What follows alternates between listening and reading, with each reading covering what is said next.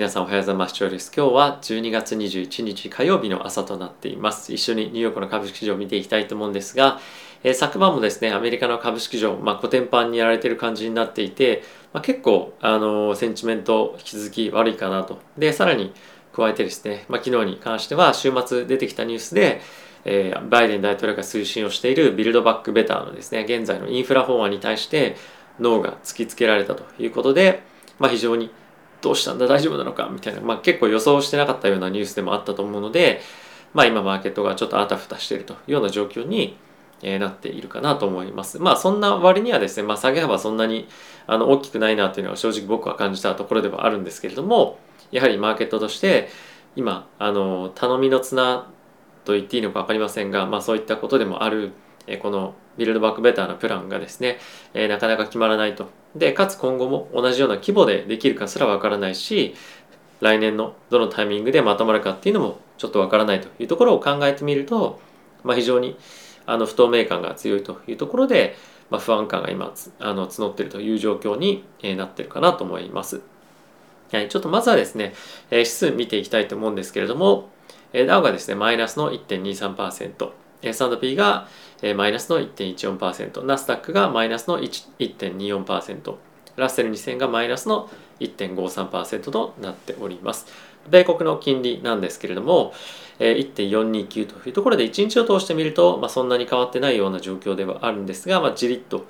金利は上がっているというような状況ですね。で、ドル円 FX 見ていきたいんですが、113.66というところで、まあ、こちらもそんなに大きくは動いてないような状況かと思っております。はい、あとはですね、原油ですね、えー、クルードオイルなんですが、68.66というところで約3%ぐらいは下がってきているので、やはりですね、まあ、この経済政策っていうところが、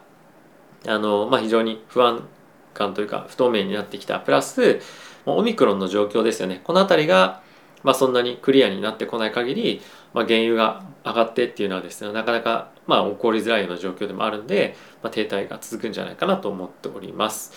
はい。で、チャートをちょっと見ていきたいんですけれども、まあ、ダウ、これ200日の移動平均線なんですが、まあ、ここは一旦サポートになっていて、まあ、S&P とナスダックについてはこの100日移動平均線ですね。でこちらがナスダックになってるんですが、まあ、今サポートになっているというような状況に、え、なっていますと。なので結構今転換点に来ていて、ここが反発するのかどうか抜けてしまうのかどうかっていうところの、まあ、攻防がですね、結構今激しくなってきているわけなんですが、まあ、ここからもう一段下げていくっていうのは、まあ、ちょっとこの今、え、流動性がものすごく低くなっているようなタイミングで、まあ、売る人もやっぱそこういうところで売りたくないなっていうのは正直あると思うんですよね。やっぱり流動性がない中で売っていくとどんどんどんどん値が下がっていくので、まあ、ちょっと年明けまで様子見ながらですねあの先物とかでヘッジをしておいて、まあ、どこで処分するかっていうのは考えていくっていうのは基本的には線になってくると思うのでここからちょっと正直あまり動きづらいんじゃないかなとは思っております。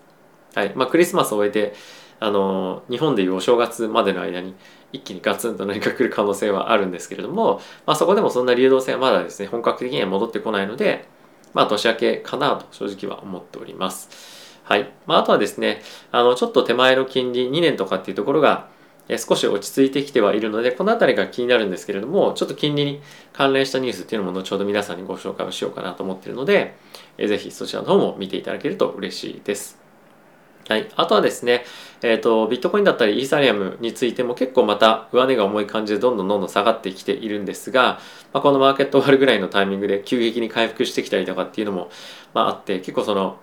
値動きがですね非常にま不安定な感じになってきていますいますので、え、仮想通貨のマーケットも、え、株式市場と一緒にですねあのちょっとどっちの方向に行っていいか分かんないっていうような状況が、ま、継続して続いているというような今状況かなと思っております。はい。で、ここからちょっとニュース皆さんと一緒に見ていきたいと思うんですが、その前に、えー、このチャンネルの放送はですね、現在、ファンズ株式会社様のスポンサーでお送りさせていただきます。でファンズなんですけれども、個人投資家と、えー、まあ、機関投資家をつなぐプラットフォームになっていて、個人投資家が機関投資家に対して、えー、貸付という形で間接的に投資をできるようなあのプラットフォームになっております。で、メインのユーザーは、年収500万円前後の方でかつ1000万円ぐらいのですね資産を保有している方ということで、まあ、皆さんとも結構近いんじゃないかなと思うので、えー、ぜひご興味ある方はですね概要欄の方をチェックしていただきたいですし、まあ、あとはですね以前、えー、説明動画っていうのも作っているのでぜひご興味ある方はそちらの方もチェックしていただけると嬉しいです。よろしくお願いいたします。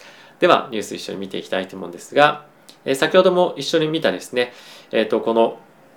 一緒に見たでちょっと話をした、えー、マンシンさんという方、まあ、この方は民主党の方なんですけれども、現在バイデン大統領が推し進めているビルドバックベターなプランに対して、ノーというふうにまあ言ったんですね。で、これ結構あの、FOX ニュースというアメリカの方のあのテレビ局の方でも、えニュース流れていたんですが、その、なんていうんですかあの一緒にニュース出てる方もですねこの人がノーって言ってるのに対してもう本当に驚いてもう固まってるような感じになってたんですけどもあのこれ本当にもうすぐに決まると思われていたものが結局決まらず。でかつこれを受けてゴールドマン・サックスが2022年のまああの2021年の最終第4クォーター今ですねとその先についても GDP を1%ぐらい大きく予想を引き上げ引き下げたということもあって、まあ、かなりマーケットにはインパクト今あるんじゃないかなと。プラスあとはあの EV とかそういった関連へのセクターの、まあ、資金のサポート資金支援っていうのは大体500ビリオンぐらいあったんですよねなのでまあそれが完全になくなってしまったりとかっていうのが、まあ、今非常に懸念をされているような状況となっていますで、えー、この方およびまあ他の方もそうかもしれませんけれどもバイデン大統領のまあ、今の政策からするともっとお金をそのもらってない人たちから搾取っていうようなところは完全にもう抜いて、まあ、ある人からもっと取ろうよっていうのがまあ基本線なんですよね。でまあそれをもっと明確にやってほしいっていうのが、まあ、この民主党の方々の現在意見なんですがいかにですね今の時点でバイデン大統領がサポートされていないかプラスもう来年中間選挙後なんてもう何もできなくなっちゃうんじゃないかなと正直、まあ、思っているのでそういった観点からすると、まあ、株式市場としてはバイデンさんもうダメだなっていう感じになっているのでもしかすると途中でやめるんじゃないかぐらいにも思ってる人もいるかと思うんですがまああの本当に今後ちょっと不安定な状況が続くと思うので、まあ、この辺りはあの注視していきたいポイントかなとは思っております。はい、えー、引き続きあとはですねコロナに関連してニューヨークで今ですねコロナがどんどんどんどんラピッドリーっていうふうに書いてますけれども急速にグワーって今感染拡大をしていっているという状況に今なっていますと。でただしあのこのメイヤーっていうのは市長によるとという意味なんですがピークについてはもう今後数週間のうちに来るんじゃないかというふうに現在言われています。はい、なので、まあ、一応感染拡大はどんどんどんどんいってるんですがある程度ピーク見えてきてますよっていうのが現状のニュースなんですよね。でかつもちょ後ほどもちょっと振りあの見ていきたいと思ってるんですが、まあ、現在モデルナが開発したもうすでにしたですねワクチンについては、まあ、ブースターショットをすればある程度免疫大丈夫ですよっていうふうなことも言われているので、まあ、この辺りはですねある程度そのブースターショットっていうものがまどんどんどんどん広がってみんなが接種することによって一応アメリカの国内では感染拡大の、まあ、ストップっていうのがある程度見込みがついてきたっていうのが現状の状況かなと思ってるので、まあ、そのコロナという観点でマーケット全般が非常にダメージを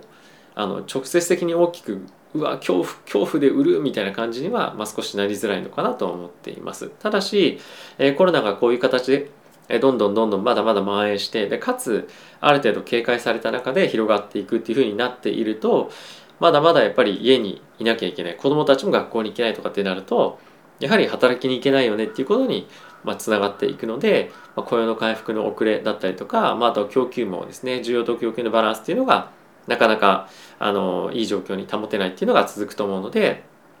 えー、さらにインフラインフレが続いていくと思いますし、まあ、この辺りは非常に難しい問題かなと思います。で現状はやはりこのビルドバックベターなプランが通るかどうかっていうところもそうですしまたコロナの状況ですよね。でかつ利上げも来ると、まあ、結構これ三重苦みたいな感じになっていて今マーケットとしてはなかなか明るいニュースがないという状況なのでまあかつ今流動性もない中、えー、買いづらいっていうのは出てくるかなと思います。まあその一方で来年ですねあのからはまた決算あの出てくるタイミングになると、まあ、そこが良ければまだまだ株式いけるぞっていうふうに感じに、まあ、本格的になってくると思うので、まあ、そこまではひたすらちょっと耐えるっていうような状況になってくる可能性はあるかなと思ってます。で一応僕としてもあの今の持ってる長期でも長期目線で持ってる株はまああの全然売るつもりは正直なくて今、まあ、上下してますけれどもまあそんなにあの本格的に長期でマーケットリセッション入るよねみたいな感じではないかなと思ってるのでこのまま継続して保有していこうかなと思っています。まあ、短期で持ってる方はですねちょっとやっぱり考えた方がいいあのタイミングでもあったりするかもしれないので、まあ、その後あたりはですね別途考えてみていただければと思っています。で、ウォール・ストリート・ジャーナル見ていきたいと思うんですが、まずはこちらですね、先ほども言った通り、現在モデルナのワクチンについては、オミクロンに対してある程度融合性があるんじゃないかというふうには言われていると。で、まあ、同じようなニュースがですね、えーと、ブルームバーグの方にも出ていたんですけれども、まあ、そこで非常に興味深いなと思ったニュースというかコメントがあって、えっ、と、モデルナの CEO の方がですね言っていたんですが、えー、もうオミクロンはですねオミクロンというかまあコロナはですねフォーエバーここにも存在すると残り続けるというふうに言ってるんですよね。なので、まあ、今後これは我々が一生ですね付き合っていかなきゃいけないウイルスになっていく。まあある意味インフルエンザみたいなもんかもしれませんが、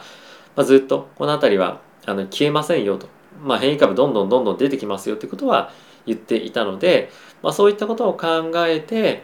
今後その、ま、生活スタイルだとかも含めて考えて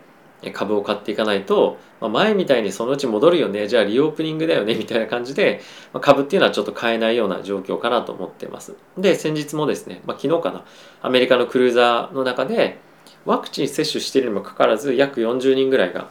コロナ感染したんですよねでそういったところを見てみるとじゃああのコロナ回復してきたから来たからリオープニング全然 OK だねみたいな感じで、まあ、買ってると、まあ、結構痛い目合うんじゃないかなと思うのでまあ僕はですねあのリオープニングっていう観点で例えばその短期的なリバウンド狙って何か株を買うっていうのはちょっとあんまり有効なあの投資戦略じゃないかなと僕はですね、まあ、思ったりはしています。はいまあ、ちょっとあの雑談みたいな感じもありましたけどもそんな感じで、まあ、僕は思っているというような状況ですね。はい、であとは先ほどのビルドバックベターのプランなんですけれども、まあ、年明けですね。今回それに対して、まあ、新たに案を練り直して、えーまあ、来年にまたあの投票するというような形になっていくんじゃないかっていうような、ま、ニュースとして出ています。一応ですね現在のままで投票っていうのは、まあ、あのしていくとは思うんですけれども今後本格的にはもう一旦練り直して話をしていくんじゃないかということが、まあ、今議論されているということですね、うん、やはりあの議論したところでまとまるかっていうのが正直わからないところなのでまあ、不安感はあるんですけれども、まあ、この辺りはアメリカの政治的なその不安定さっていうのはある程度もうあの織り込まれてるんじゃないかなっていうのはちょっと正直思っていて織り込まれてるっていうのはニュース出てきても株価下がらないっていうんじゃなくてニュース出てきたからといってそれがあのマーケットがあのダウントレンドに入るっていうような感じにはならないということですね。はいまあ、この辺りはそういったぐらいの影響力に思われてるんじゃないかなと思っております。続いてブルームバーグなんですけれども、まあ、香港がですね UK からの,、まあ、あの人々に対してあのまあ来ちゃダメですよじゃないですけど、まあ、そういったことをし始めているというようなニュースとして、えー、なっていますやはりまあ UK はですねかなり感染者伸びていっていてどんどんどんどん、えー、1日あたりの感染者の数がですね、まあ、あの最高っていうのをどんどんどんどん記録していってるので、まあ、こういったふうになるのは、まあ、無理もないなというふうに思うんですけれども、まあ、これがどんどんどんどんヨーロッパに対してヨーロッパの人に対して、まあ、来ちゃダメですよみたいな感じに、まあ、今後なっていく可能性もあるので、まあ、よりあのこの辺りについては厳しく制御していくと思いますしあとはやはりトラベル関係の株については厳しい状況続いていくんじゃないかなと思ってます。でアメリカ国内っていう観点で言うと、まあ、結構ですねその移動もどんどんどんどんしてるんですよねマスクもせずに。で結構戻ってきてんじゃんっていう感じでまあ、あのいろんな人は言っているんですが実際問題ビジネストリップっていう観点からすると、まあ、全然戻ってきてないんですよね。なので、まあ、そういったところを見てみてもビジネストリップの需要が戻ってこない限り、まあ、飛行機産業っていうのはまああのなんて言うんだろう。本格的に戻ってくることはまあまずないので、まあ、そういったところも含めて見ていくといいんじゃないかなと思ってます。はい、あとはですねこちらなんですが現在ヘッジファンドですねが金利上昇に向けて、えー、債券を空売りをめちゃくちゃしてますよ仕込んでますよっていうのがニュースとして出ていました。でプラスそれに加えてあとはその現在持っている債券のポジションですね。まあ今ものすごく、えー、歴史的に見てもかなり急激に減らしてるっていうのがニュースとして出ていました。まあ一応チャートもあったんで見せようかなと思うんですが、まあ、これが今ものすごくショートがですねどんどんどんどん仕込まれてますよっていうところがこの動きになっていてプラスえこちらがですねポジポジションがどんどんどんどん急速にあの今下がっていってますと。でこれが金利ですね。金利がどんどんどんどん今上がっていってるというような状況に2年 ,2 年の金利ですねなってるんですけれども、まあ、利上げをいかに急速に、まあ、マーケットとしては織り込んでるかっていうのが、まあ、この辺りを見ても分かるかなと思っております。まあ、今非常にマーケットちょっとあの恐怖感もあってあの金利が下がってきてしまってはいるので、まあ、この辺りのトレード結構負けていたりもあの、まあ、本当に短期的に見ると負けていたりする人もいるかもしれませんが、まあ、この辺りのトレンドっていうのははもう間違いないとかなり間違いないという形の角度でヘッジファンドは織り込んでいくので今後は金利上昇というところはもうまず避けられないという前提であのポジションを組んでるっていうのが、まあ、今のマーケットの、まあ、プロの見方かなと思っています。はいまあ、この辺りどういうふうに我々に影響してくるかっていうのはあのその時の経済状況によっても変わってくるかなと思いますが、まあ、基本的には金利上昇でマーケット全般としては見てるというところはあの頭に入れておいてもいいかなと思っております。はい。まあ、あとはですねちょっとすいません。何度もバイデンさんの話するんですけれども、えー、今後ですねマンチンさんにあのそんな案じゃ賛成しないよって言われたバイデンさんじゃあどうするかっていうともうすいません。打つ手が正直ないんですよね。一応ここにエンプティーハンデッドっていうふうにありますけれどもこのマンチンさんに対してまあ、例えば寄り添う提案をすると今まで賛同してくれていた人たちが「えそれじゃあ言ってること違うじゃん」みたいに、まあ、結構なってきたりもするので、まあ、今バイデン大統領としてはあのもう打つ手がないというような、ま、状況になってます。でこれがちなみにあのもう投票しないよって言ってる時のあの今さっきの顔でもう閉じで みたいになってたのが本当かよみたいな感じの顔、まあ、なんですけれどもちょっとまあ今すいません話脱線しましたが、まあ、そういったことを考えてみるとバイデン大統領はいかに苦しい状況にいるか。でアメリカとしては、まあ、この辺を織り込んでいろいろ期待しておくっていうのはまあもうあの意味ないじゃないですけどこの辺を期待して投資していくと、まあ、痛い目しか見ないかなと思うので、まあ、あの今後えー、どんどんどんどんその給付金が来たりとかっていうところは、まあ、一切織り込まずにどこのセクターが本当にピュアに成長性があるのかっていうところで見ていかないと難しいかなと。うん